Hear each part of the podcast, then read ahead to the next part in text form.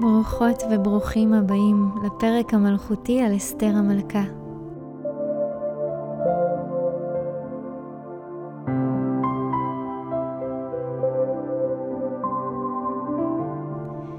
כשאסתר לראשונה מגיעה לארמון של המלך, הוא רואה אותה והמגילה כותבת ותיטב הנערה בעיניו ותישא חסד לפניו. נכתב עליה גם בכל מיני מדרשים שהיא הייתה אישה מעל הטבע. ואני ישר חשבתי על המלכה, על אותו חלק אצילי שמחובר לנשמה שלך, לאלוהים שבך, החלק שבך שהוא בא ממנו, אותו חלק שיש בו הרבה חן, חסד, רחמים, גבורה, וכל התכונות המופלאות של הבורא שהוא שם אותן בך. עוד נכתב עליה, ותהי אסתר נושאת חן בעיני כל רואיה. ראשי תיבות של חן על פי המדרש הם חוכמה נסתרה. אותה חוכמה אלוקית נסתרת שקרנה ממנה החוצה, גרמה לכל מי שהיה סביבה להרגיש טוב.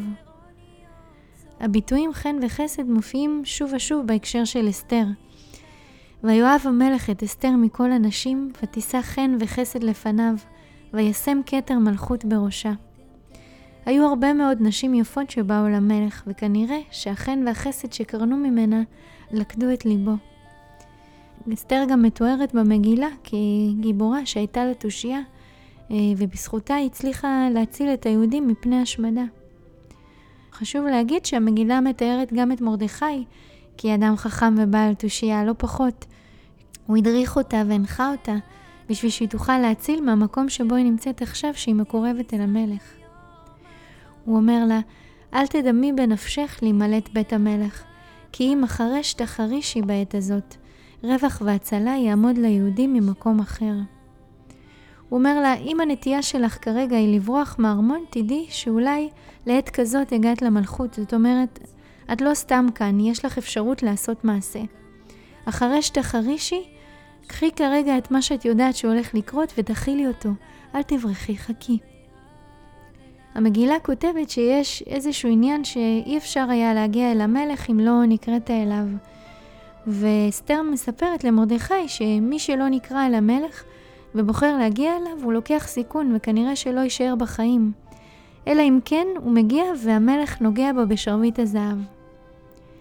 אז אסתר מבינה שצריך נס מאוד גדול שיקרה בשביל שתוכנית ההשמדה ההמונית לא תצא לפועל. ומכיוון שהיא לא נקראה אל המלך כבר 30 ימים, היא מחליטה בכל זאת לעשות את הצעד ולהגיע לחצר הפנימית, אבל לפני כן היא מבקשת מכל היהודים בשושן הבירה לצום איתה שלושה ימים. ורק אחר כך היא תבוא אל המלך. והיא אומרת, באשר עבדתי, עבדתי. היא במסירות נפש, לא אכפת לה על עצמה. יש לה אומץ לעשות דברים שאולי לא כל אחד היה רוצה לעשות ולהתמודד שם, בשביל להביא לרווח והצלה ממקום אחר, כך כותבת המגילה. שמקום אחר הוא מרמז על הנס, הוא מרמז אה, על זה שכרגע לא נראה שום פתרון, אבל משהו יצוץ ומשהו יבוא.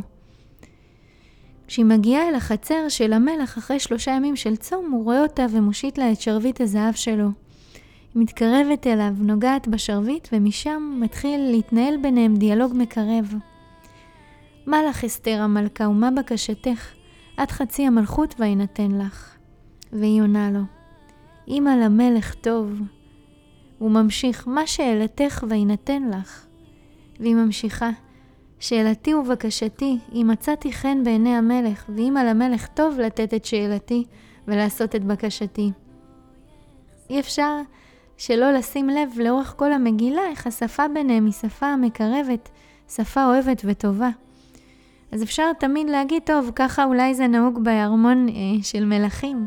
ואני אומרת, למה לא לאמץ את זה וללמוד איך אפשר אה, לדבר אישה עם איש בתקשורת שמלכתחילה היא מקרבת.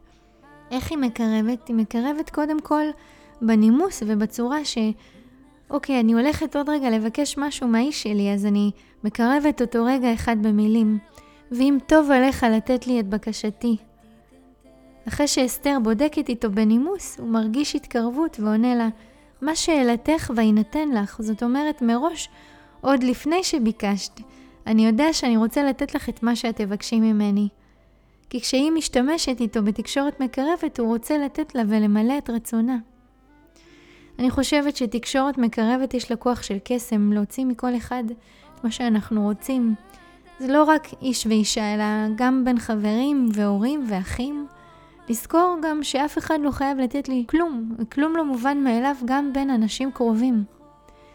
וכשאסתר באה בגישה שהיא מבקשת, כמו שהיא מבקשת מהבורא, אם על המלך טוב, ואם מצאתי חן בפניו, ככה לאורך כל המגילה, כל פעם שהיא ניגשת אליו ומבקשת את מה שהיא מבקשת, היא מקדימה במילים שהן מקרבות, ומשאירה לו להחליט אם הוא רוצה למלא את רצונה.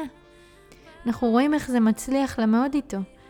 כי כל תשובה שלו זה מה שאלתך, ויינתן לך את חצי המלכות ותיעש. עוד דבר שאסתר עושה בתקשורת שלה איתו, כשהיא מבקשת, היא מתארת מה היא מרגישה. איככה אוכל וראיתי ברעה אשר ימצא את עמי, ואיככה אוכל וראיתי באובדן מולדתי. אסתר נותנת לו לראות את הכאב הגדול שיגרם לה אם העם שלה יוצא להורג, וככה הוא מצליח להבין אותה ומה היא מרגישה. תקשורת מקרבת בין אנשים, היא דורשת אומץ להביא את הכאב שלי ולבטא מה אני מרגישה, כדי שהצד השני יוכל להבין, להרגיש אליי אמפתיה ולרצות לשתף איתי פעולה. ולכן אחד הדברים ללמוד מאסתר המלכה זה היכולת שלה להביע רגשות מול האיש שלה, ולהשיג ממנו את שיתוף הפעולה. כשאישה משתפת את הרגשות שלה מול האיש שלה, ואין בהם מטען של האשמה או דרישה, אלא מביאה אותם בצורה נקייה, לאיש שלה יותר קל לשתף איתה פעולה, אם הוא אוהב אותה. וכך כתוב שאחשוורוש אהב אותה. אז הרגשות שלו היו חשובים בעיניה, הוא רצה להשביע את רצונה ולעשות אותה שמחה. נראה שכל השערים של אסתר היו פתוחים. כל צעד שהייתה צריכה לעשות מול המלך היה לשער לעבור דרכו, וכל השערים האלו מתחילת המגילה ועד סופה היו פתוחים בפניה. בסופו של דבר, אסתר מבקשת את בקשת הבקשות שלה. אם מצאתי חן בעיני המלך, ואם על המלך טוב, תינתן לי נפשי בשאלתי ועמי בבקשתי. מבקשת חסד והצלה עבור כל היהודים. ושום דבר לא היה מובן לה מאליו, אפילו שאשתו של המלך.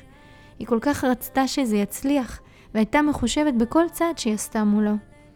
היו לה הרבה שערים לעבור מול המלך, מכיוון שאמן היה יד ימינו, היא ראתה את זה, והיא עברה דרך כל השערים האלה בסבלנות ובחוכמה. היא פתחה את כל השערים האלה דרך הרבה מאוד חסד, וחן וענווה, ותקשורת שמקרבת ומזמינה, וביטוי של רגשות, וגם חיבור של מעלה.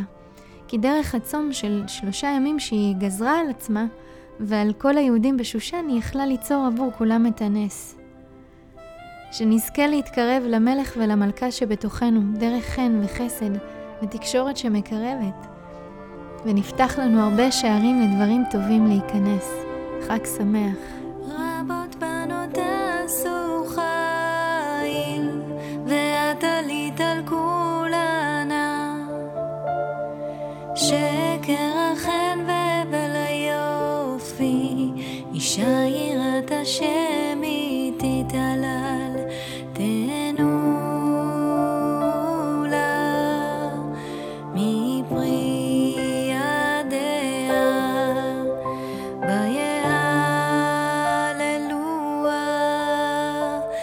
长